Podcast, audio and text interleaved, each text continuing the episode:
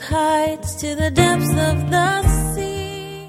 Elisha, stay here, for the Lord has sent me to Jericho. So now, again, he's making this southern trek from uh, Gilgal, you know, then to, you know, uh, Bethel, and now he's, he's going to say, now I need to go to Jericho.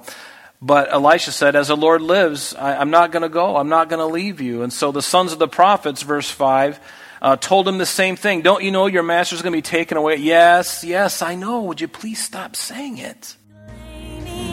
Indescribable, uncontainable,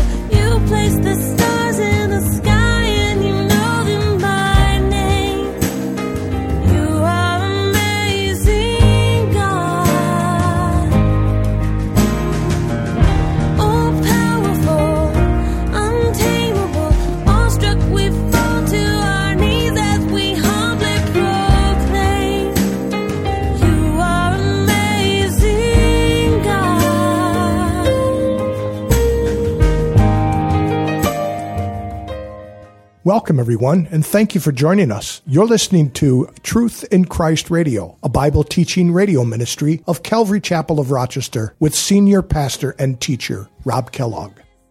Elijah continued to test the devotion of Elisha, and Elisha continued to stay with his mentor until his anticipated unusual departure.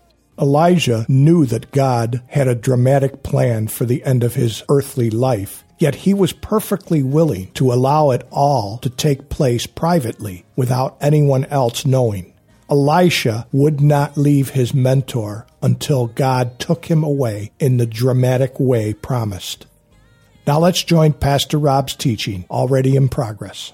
Elijah said to Elisha, Notice, stay here. Please, for the Lord has sent me on to Bethel, which means the house of God.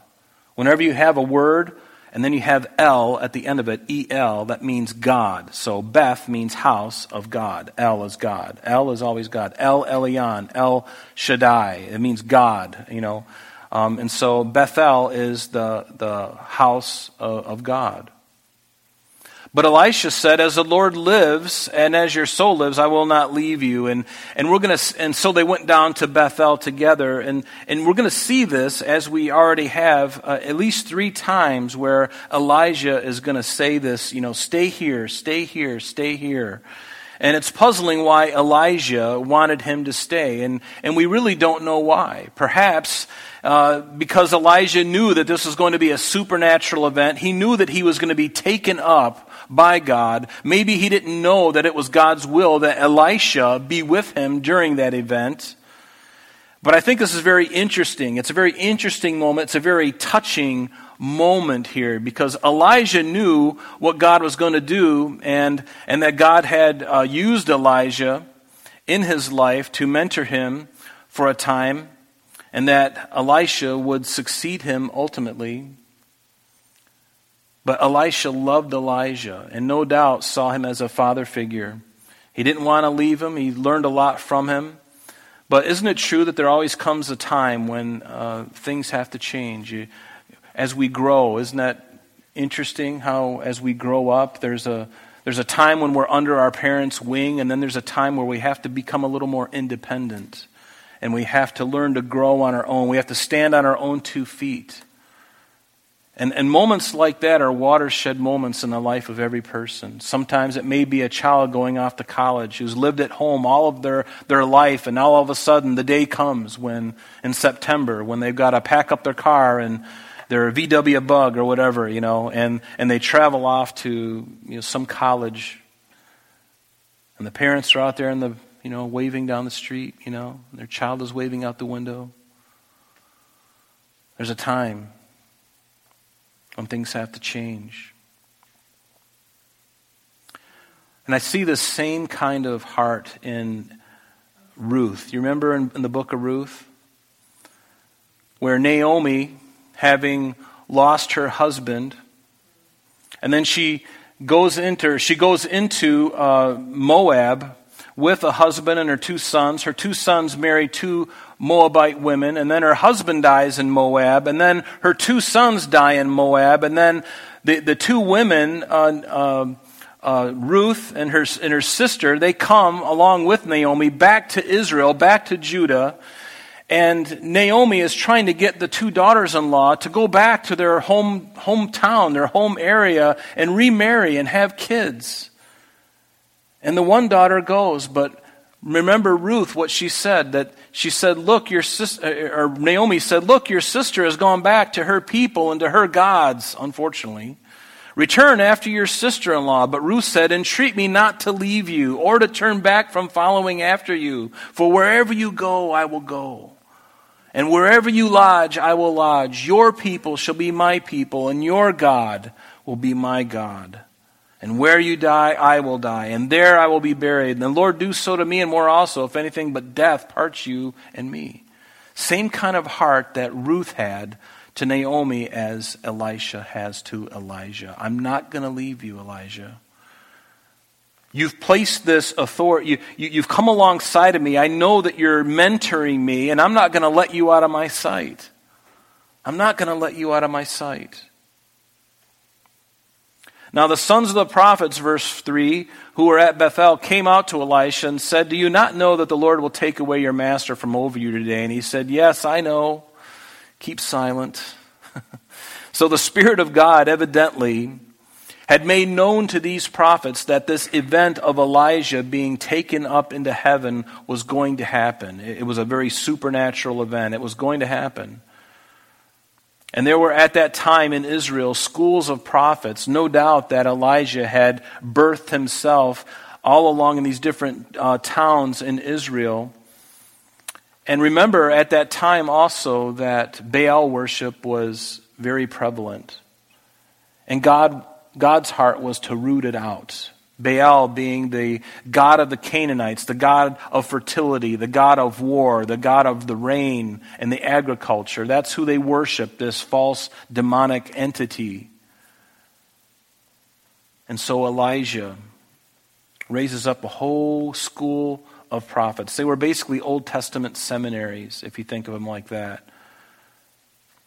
So now the sons of the prophets, you know, they, they, and he says, Yes, I know, keep silent. And, and, and this shows the emotional difficulty, again, for Elisha, as well as the sanctity of this event that was about to take place.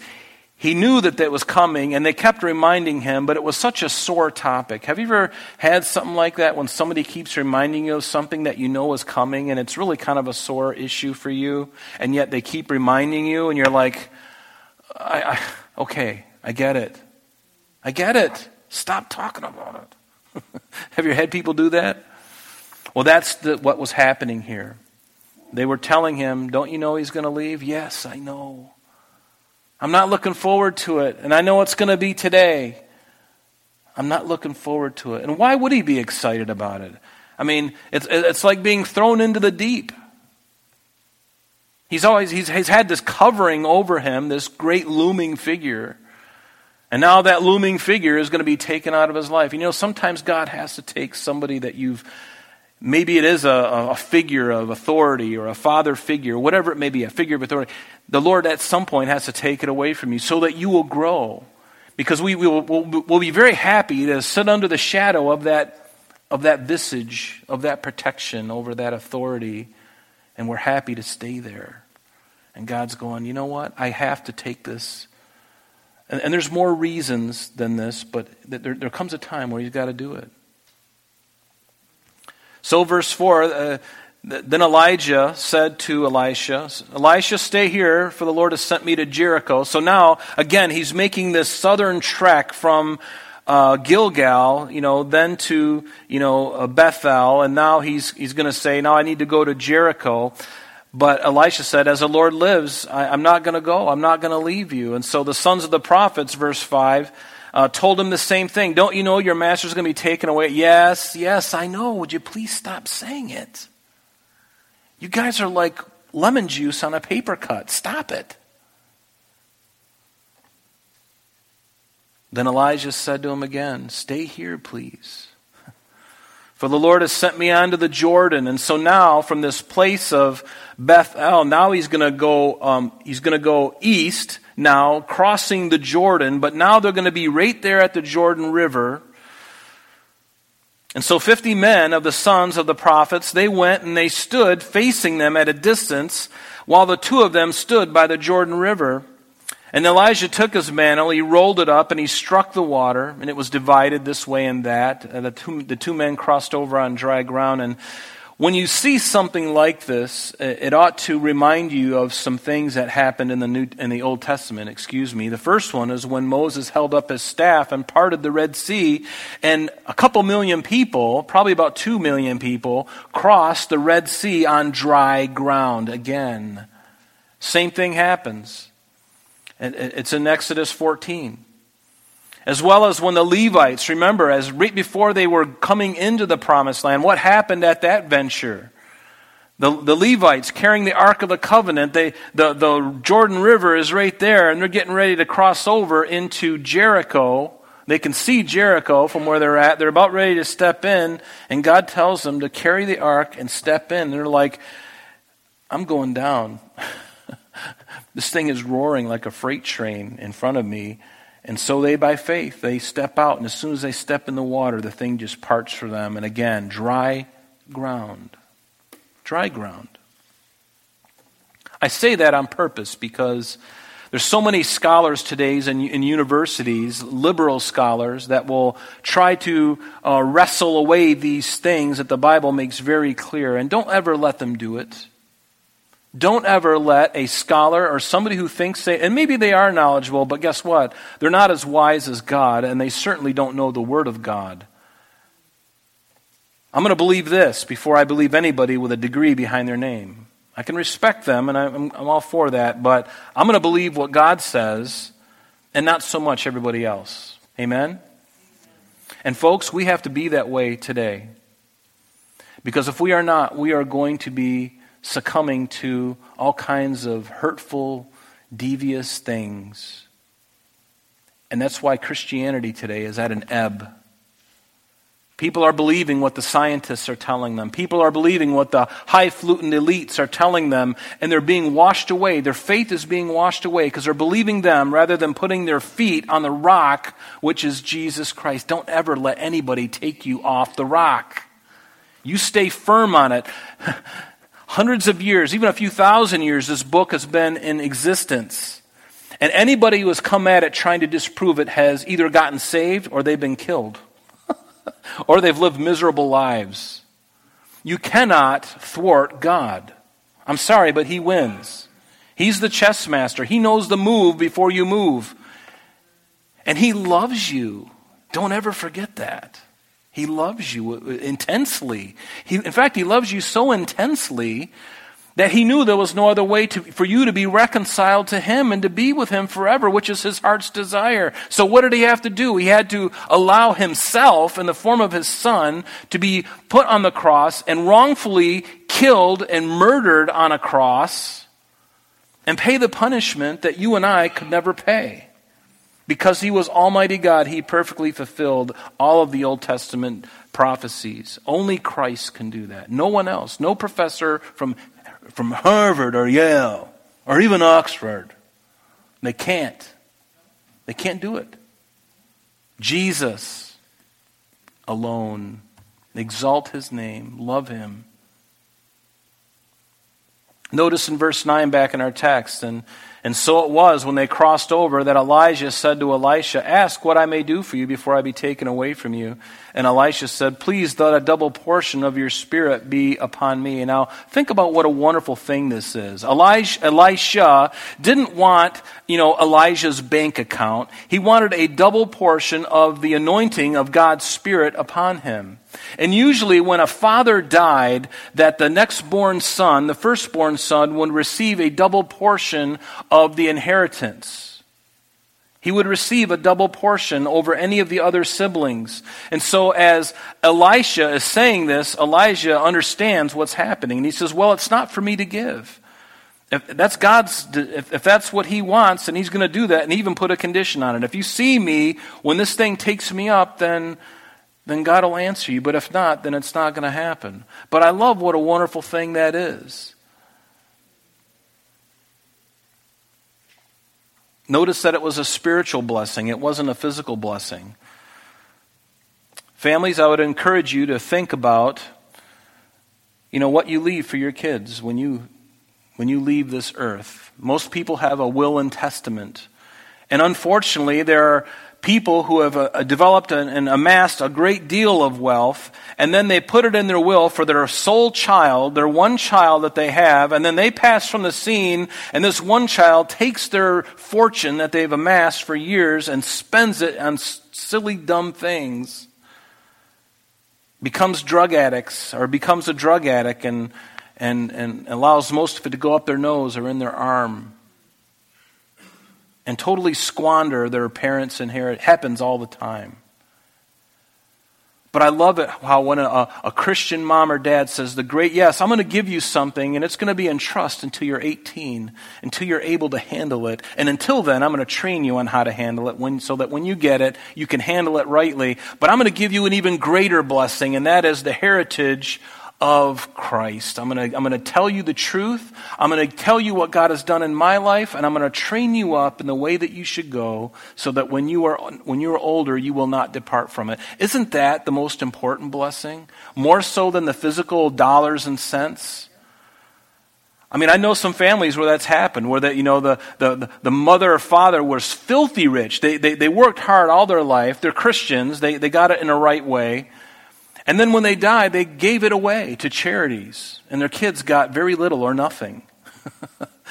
and the kids, you know, hopefully if they grew up right underneath them, they're, they're, they're not too upset about it. I'm sure there's some grumbling. But the greatest heritage those parents gave them was work hard. Work hard. Be honest. Read the Bible. Give your heart to Christ. Be that light and salt in this dark and ugly world the greatest thing that could be given. Right? So, verse 10 So he said, You have asked a hard thing. Nevertheless, if you see me when I'm taken from you, it shall be done to you. But if not, then it won't be. So, Elijah obviously couldn't guarantee that this was going to happen, but he left it up to the Lord. So then it happened. As they continued on talking, that suddenly, notice, a chariot of fire, literally chariots of fire, appeared with horses of fire. And notice it separated the two of them. It went between the two of them, separated them, and then he was taken up by a whirlwind. Do you notice that it wasn't, he didn't go up in the chariot? he didn't go up in the chariot. He wasn't on a horse when he ascended into heaven. And let me ask you, do you believe that that happened, or is this just allegory? Is this just a cute story that you can tell kids in Sunday school? No, I believe that this happened because it did. It did happen. And it parted the two of them, and then in a whirlwind and lightning and flash of clouds, the Lord took Elijah up into heaven. I find it interesting, too, that the same area that Moses died in the plains of Moab on top, on top of Mount Nebo, just opposite Jericho, is the same place that Elijah was now being taken up into heaven. And I just think that's pretty interesting. And Elisha saw it and he cried out, My father, my father, the chariot of Israel and its horsemen. So he, he saw him no more and he took hold of his own clothes and he tore them as a sign of grief, which is what they would do. They would just tear their clothes from top to bottom. And he took the mantle and he stood by the Jordan. He also took up the mantle of Elijah that had fallen from him and went back and stood at the bank of the Jordan. Here is the moment of truth, right? Is God really uh, doing this? You know, is God really going to um, continue to do what, he's, what he said he was going to do? And certainly he does. He does do that. Then he took the mantle of Elijah that had fallen from him and struck the water and said, Where is the God of Elijah, the Lord God of Elijah? And when he had struck the water, it was divided this way and that, and Elisha crossed over. And this was confirmation that God had granted to Elisha his request. And again, this mantle was just a physical, symbolic representation, if you will, of what God had done. There was nothing magical about the mantle in and of itself. Because when something wonderful like this happens, people tend to worship the mantle, like they did with the brass serpent. You know, it got to the point where one of the kings, I think it was Hezekiah, finally, when he realized that the children of Israel began to worship this pole that was used out in the wilderness, He called it Nehushtan, a curse. and he crushed it into powder. And he got rid of it because they began to worship it. There's nothing significant about the, the, the mantle other than that it was symbolic of the authority and the power that God had given to Elijah. It was not a lucky charm. And God's not going to give his glory to some hairy garment. He's not going to do it. He alone is king. He alone deserves the glory. No one else should touch it. No one else, it doesn't belong to anyone else but him. And rightly so, because guess what? He's the king. I mean, I don't know if you read Genesis 1, verse 1. In the beginning, God created the heaven and the earth, and the earth was without form and void, and darkness was upon the face of the deep. It doesn't say in the beginning, Rob created the heaven and the earth. No, it says in the beginning, God, Elohim, created the heavens and the earth. Everything that there is, the earth and the, uh, everything belongs to Him.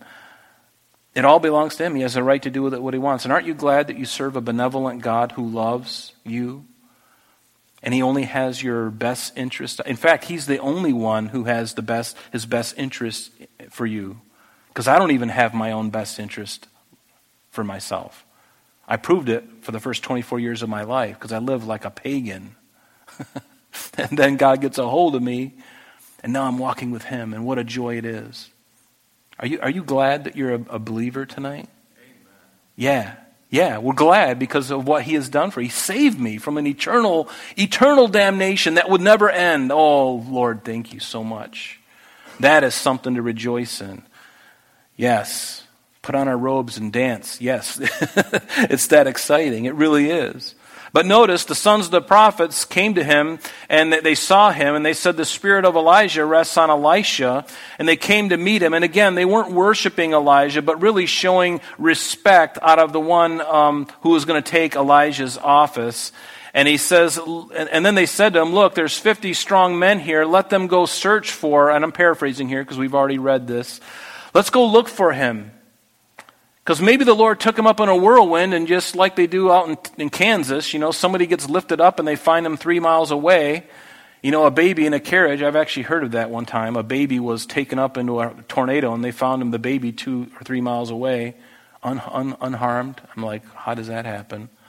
But God. Remember those two words? But God. And so it happens.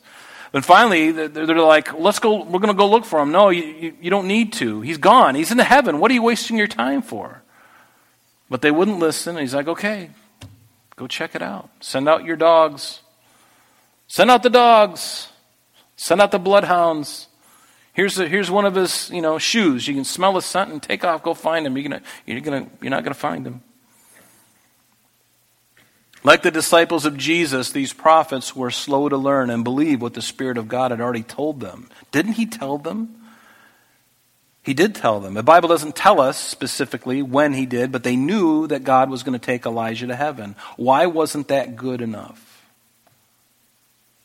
Why did they have to argue with God and say, no, I, just to make sure, we're going to go see if we can find him over on the mountain over there or in the valley? And he's like, why are you bothering? Don't, don't you believe what God, what the Spirit of God told you? It's so important to believe what God says.